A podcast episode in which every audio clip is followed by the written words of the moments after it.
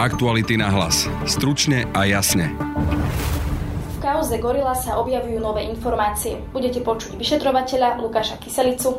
Znaleckým skúmaním bolo preukázané, že hlasy, ktoré sme skúmali z tohto materiálu, patria tým osobám, ktoré sme žiadali stotožniť s porovnávacím materiálom. V praxi to znamená, že sa v konšpiračnom byte mohol stretnúť Robert Fico a šéf Penty Jaroslav Haščák. Budete počuť šéfa investigatívy Aktualit Mareka Vagoviča. Bavia sa tam aj o úplatkoch. Bavia sa tam o nejakých, neviem koľko dekách salami za, za nejakú privatizáciu nejakého podniku. Vláda dnes odobrila dlho diskutovanú tému reformu nemocníc. Budete počuť ministerku zdravotníctva a nominantku Smeru Andreu Kalausku, a ja nie som ochotná sa zmieriť s tým, že slovenský pacient častejšie zomiera ako európsky pacient. Pri reforme už však môže potopiť samotná strana Smer. Vypočujte si redaktorku Aktuality Janu Čunderlíkovú.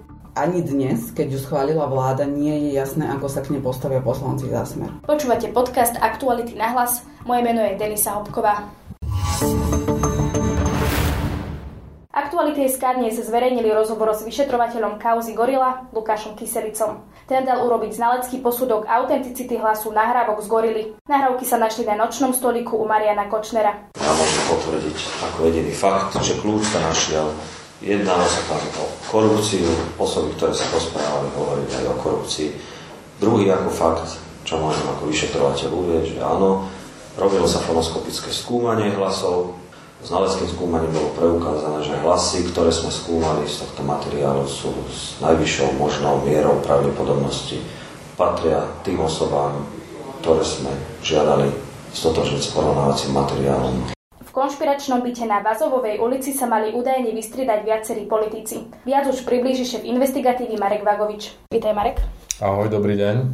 Predtým, ako sa budeme baviť teda o tých o, v podstate nových zisteniach, ako je potvrdenie autenticity, autenticity nahrávok, si pripomeňme kauzu Gorila. O čo tam tak v stručnosti, keby si vedel povedať, Marek, išlo?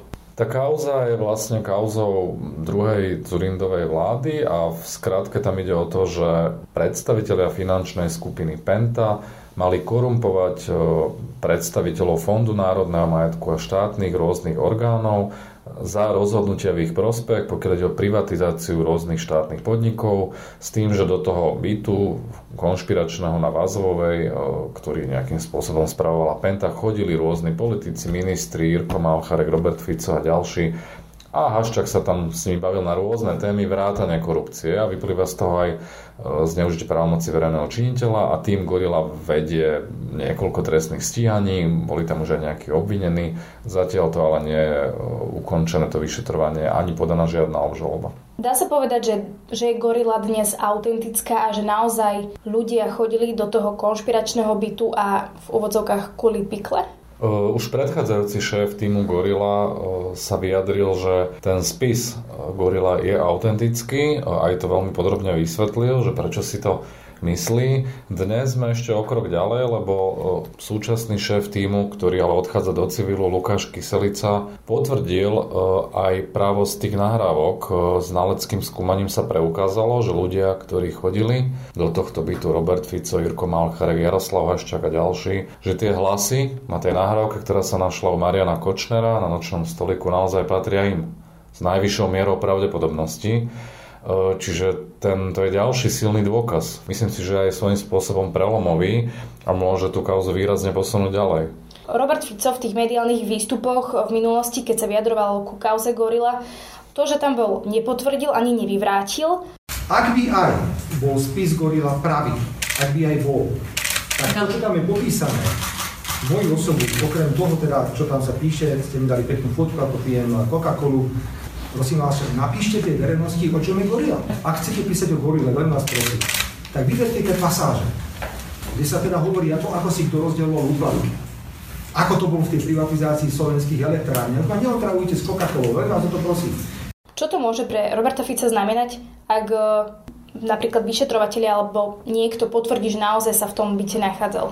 Tak férovo treba povedať, že Robert Fico z tých prepisov z Gorily aj z toho, čo o tom vlastne vieme, vychádza lepšie. Samozrejme ako vtedajšia vládna koalícia na čele s Mikulášom Zurindom a ďalšími politikmi, lebo naozaj tá gorila je primárne o, o korupcii pri privatizácii strategických podnikov počas Zurindovej vlády.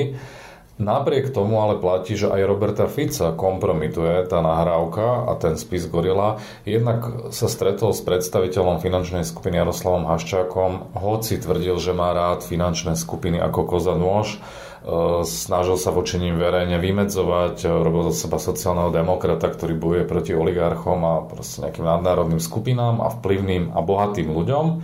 A e, ono to ale kompromituje v tom zmysle, že že bavia sa tam aj o úplatkoch. Bavia sa tam o nejakých, neviem koľko dekách salami za, za nejakú privatizáciu nejakého podniku. Jeho osobný tajomník, vtedajší František Határ, e, tam s Haščakom komunikuje o financovaní Smeru. Haščak mu tam požičiava nejaké, nejaké peniaze, alebo mu teda dáva nejakú požičku, šuchot sú tam bankovky, podľa toho prepisu a tak ďalej. Čiže ani Smer z toho nevychádza dobre. Ak ti môžem do toho skočiť, Pellegrini dnes povedal, že čo sa, čo, čo sa týka gorily, tak Fico môže pokojne spávať oproti ostatným, ale ty si teda už niečo teraz spomenul, ale môže naozaj pokojne Fico spávať, ak sa bavíme o tejto? Z trestnoprávneho hľadiska si myslím, že ho to nejako nekompromituje a nezdá sa mi, že by ten jeho dialog zakladal nejaké podozrenie z nejakého trestného činu, ale kompromituje ho to politicky. Aj to, akým spôsobom bavil s tým Haščákom, riešili uh, sponzorov Smeru. Fico tam hovorí Haščákovi, že máme tu Pavla Pašku, s ktorým môže v budúcnosti počítať na post ministra zdravotníctva. Čiže kompromituje ho to výrazne politicky, aj keď netrestnoprávne a bez ohľadu na to, čo o tom hovorí, či tam bol, nebol, ako sa k tomu vyjadruje. Je to už taký jeden z tých posledných klincov do jeho politické rakvy. Po hlase podobnom Ficovi je to druhá nahrávka, ktorú nejakým spôsobom vytrvalo odmietal opis toho deja, toho skutku a dnes sa ukazuje, že je to autentické a, a Robert Fico má čo vysvetľovať podľa mňa. Ďalšou zaujímavosťou v kauze Gorila je, že bývalý generálny prokurátor eh, Dobroslav Trnka aj za účastí súčasného Čižnára mal Ficovi púšťať Gorilu. Čo si o to myslíš?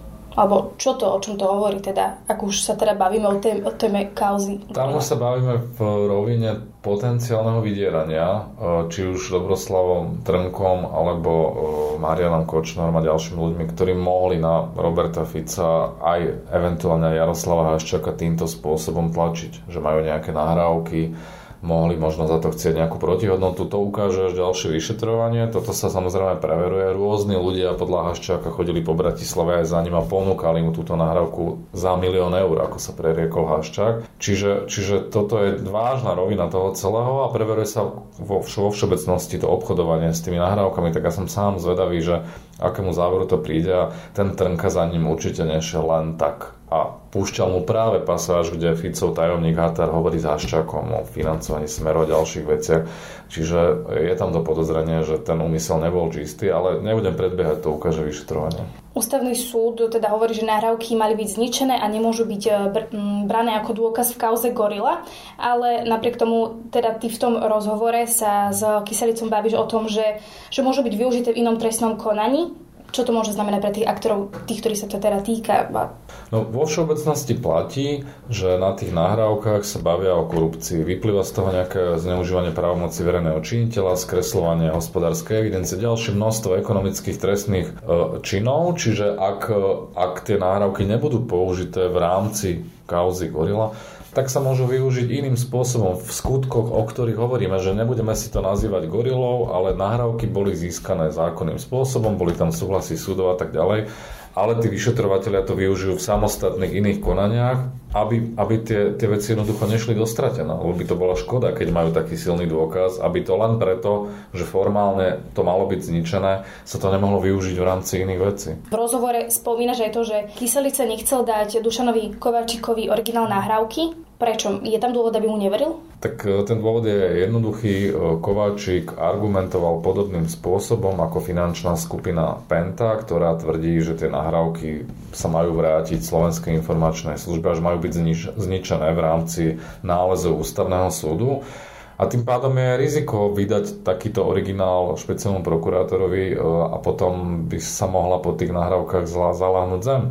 Čiže ja sa v tomto pánovi Kyselicovi nečudujem, že bol opatrný, keď už mali tento dôkaz a jednoducho urobil veľ, niečo veľmi neštandardné a to treba oceniť, že, že jednoducho ten pokyn, ktorý mu dal Kováčik, nesplnil a aj vďaka tomu tie nahrávky, tie originály sú dnes zachované v rôznych spisoch. E, v rozhovore sa tiež spomína, že ako keby potvrdiť tú autenticitu tých nahrávok sa dalo vďaka nejakým mediálnym výstupom. Teda vieme povedať, že ktorých aktérov sa to týka, dalo sa to porovnať so všetkými e, s tými, ktorí boli v tom spise, alebo nie? No tak samozrejme tam vystupujú ľudia, ktorých e, nejaké zvukové nahrávky, záznamy z verejných vystúpení nie sú k dispozícii alebo sa môžu hľadať len veľmi obťažné. To sa asi týka Zoltána Vargu, majiteľa toho bytu, možno policajta Jana Rejdu, ktorý tam chodil František Hatar už nežije, ale samozrejme Robert Fico, Jirko Malcharek, Jaroslav Haščák e, majú tých verejných výstupov relatívne dosť, najmä Robert Fico, že tam to bolo pomerne jednoduché a nemuseli ísť vlastne ani na tzv. tú porovnávaciu skúšku sami, ako keby nahrať nejaký text identicky s tým, čo je v Gorile, tak, tak sa to obvykle aj robí, ale jednoducho sa zobralo to, čo bolo verejne dostupné a sa to porovnalo. Reforma nemocníc po dlhom naťahovaní a diskusiách odobrila vláda.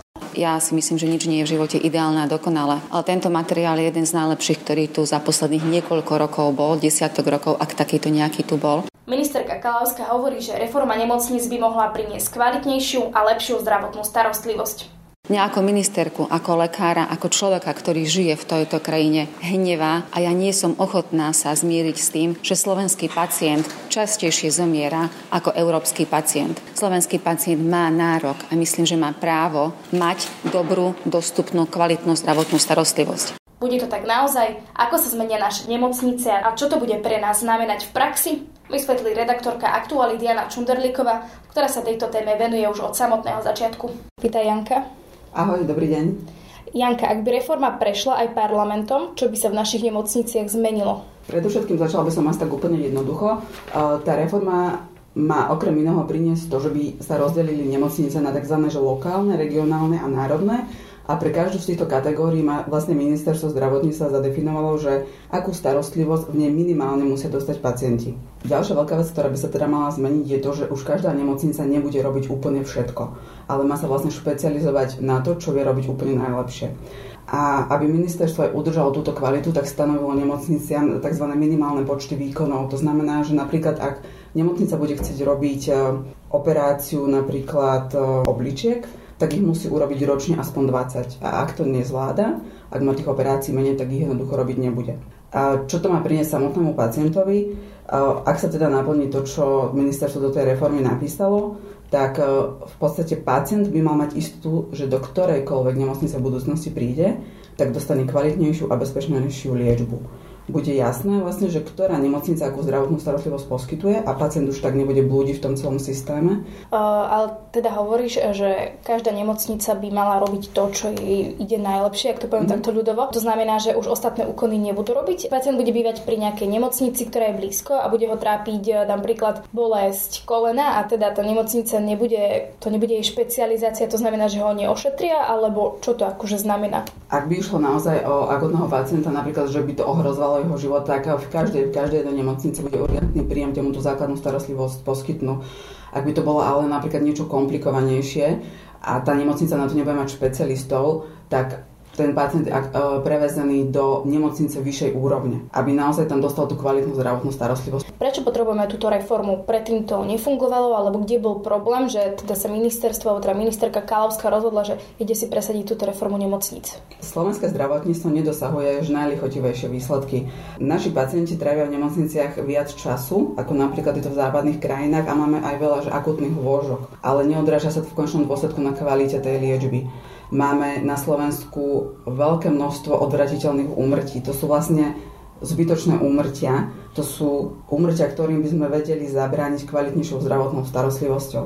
A toto má tá reforma vlastne, nepoviem, že úplne že zmeniť, ale minimálne má vylepšiť tie čísla, aby nám zbytočne neumieralo toľko ľudí. Téma reformy nemocníc, to je vlastne téma, ktorú sme počuli v, médi- v médiách už veľakrát a už sa to veľmi dlho ťaha. V čom bol teda problém, že prečo sa tá reforma nevedela presadiť hneď, lebo ono to bolo častokrát aj na rokovaniach vlády. Buď to bolo zaradené do programu a potom sa to stiahlo, alebo sa to tam nezaradilo, aj keď sa to tam malo, tak v čom bol problém, že sa to takto naťahovalo? Ten problém, na ktorý asi narážaš, tak to je tá politická rovina skôr, že hľadala sa politická podpora pre reformu a paradoxne sa hľadala práve v strane Smer. Teda jedna vec je, že reformu podporuje a chváli premiér Peter Pellegrini, ale druhá vec je, že ak má byť tá reforma naozaj uvedená do života, tak ju musí schváliť parlament.